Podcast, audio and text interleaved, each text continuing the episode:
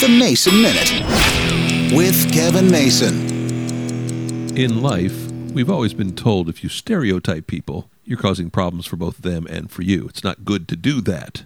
But have you ever noticed in media, specifically television shows, perhaps movies, and on radio, there are stereotypes of people? On television, there's always a ditzy neighbor, a ditzy friend. There's always the one who's over sexualized. There's always the one who's cranky and grouchy, usually an older male. A lot of stereotypes. What's funny, in real life, stereotypes are bad. But when it comes to television, stereotypes are actually, well, good because people know what to expect from certain characters. Now, not all TV shows follow this formula, but a lot of them do. But what's really interesting is when you have a TV show that doesn't follow the formula and it's successful. That's when it gets interesting. Because it's almost like you can predict what's going on with stereotypical characters on TV, but it's not as easy to do when characters don't always play along the same lines. In life, stereotypes are bad, but in the media, they're good. Go figure.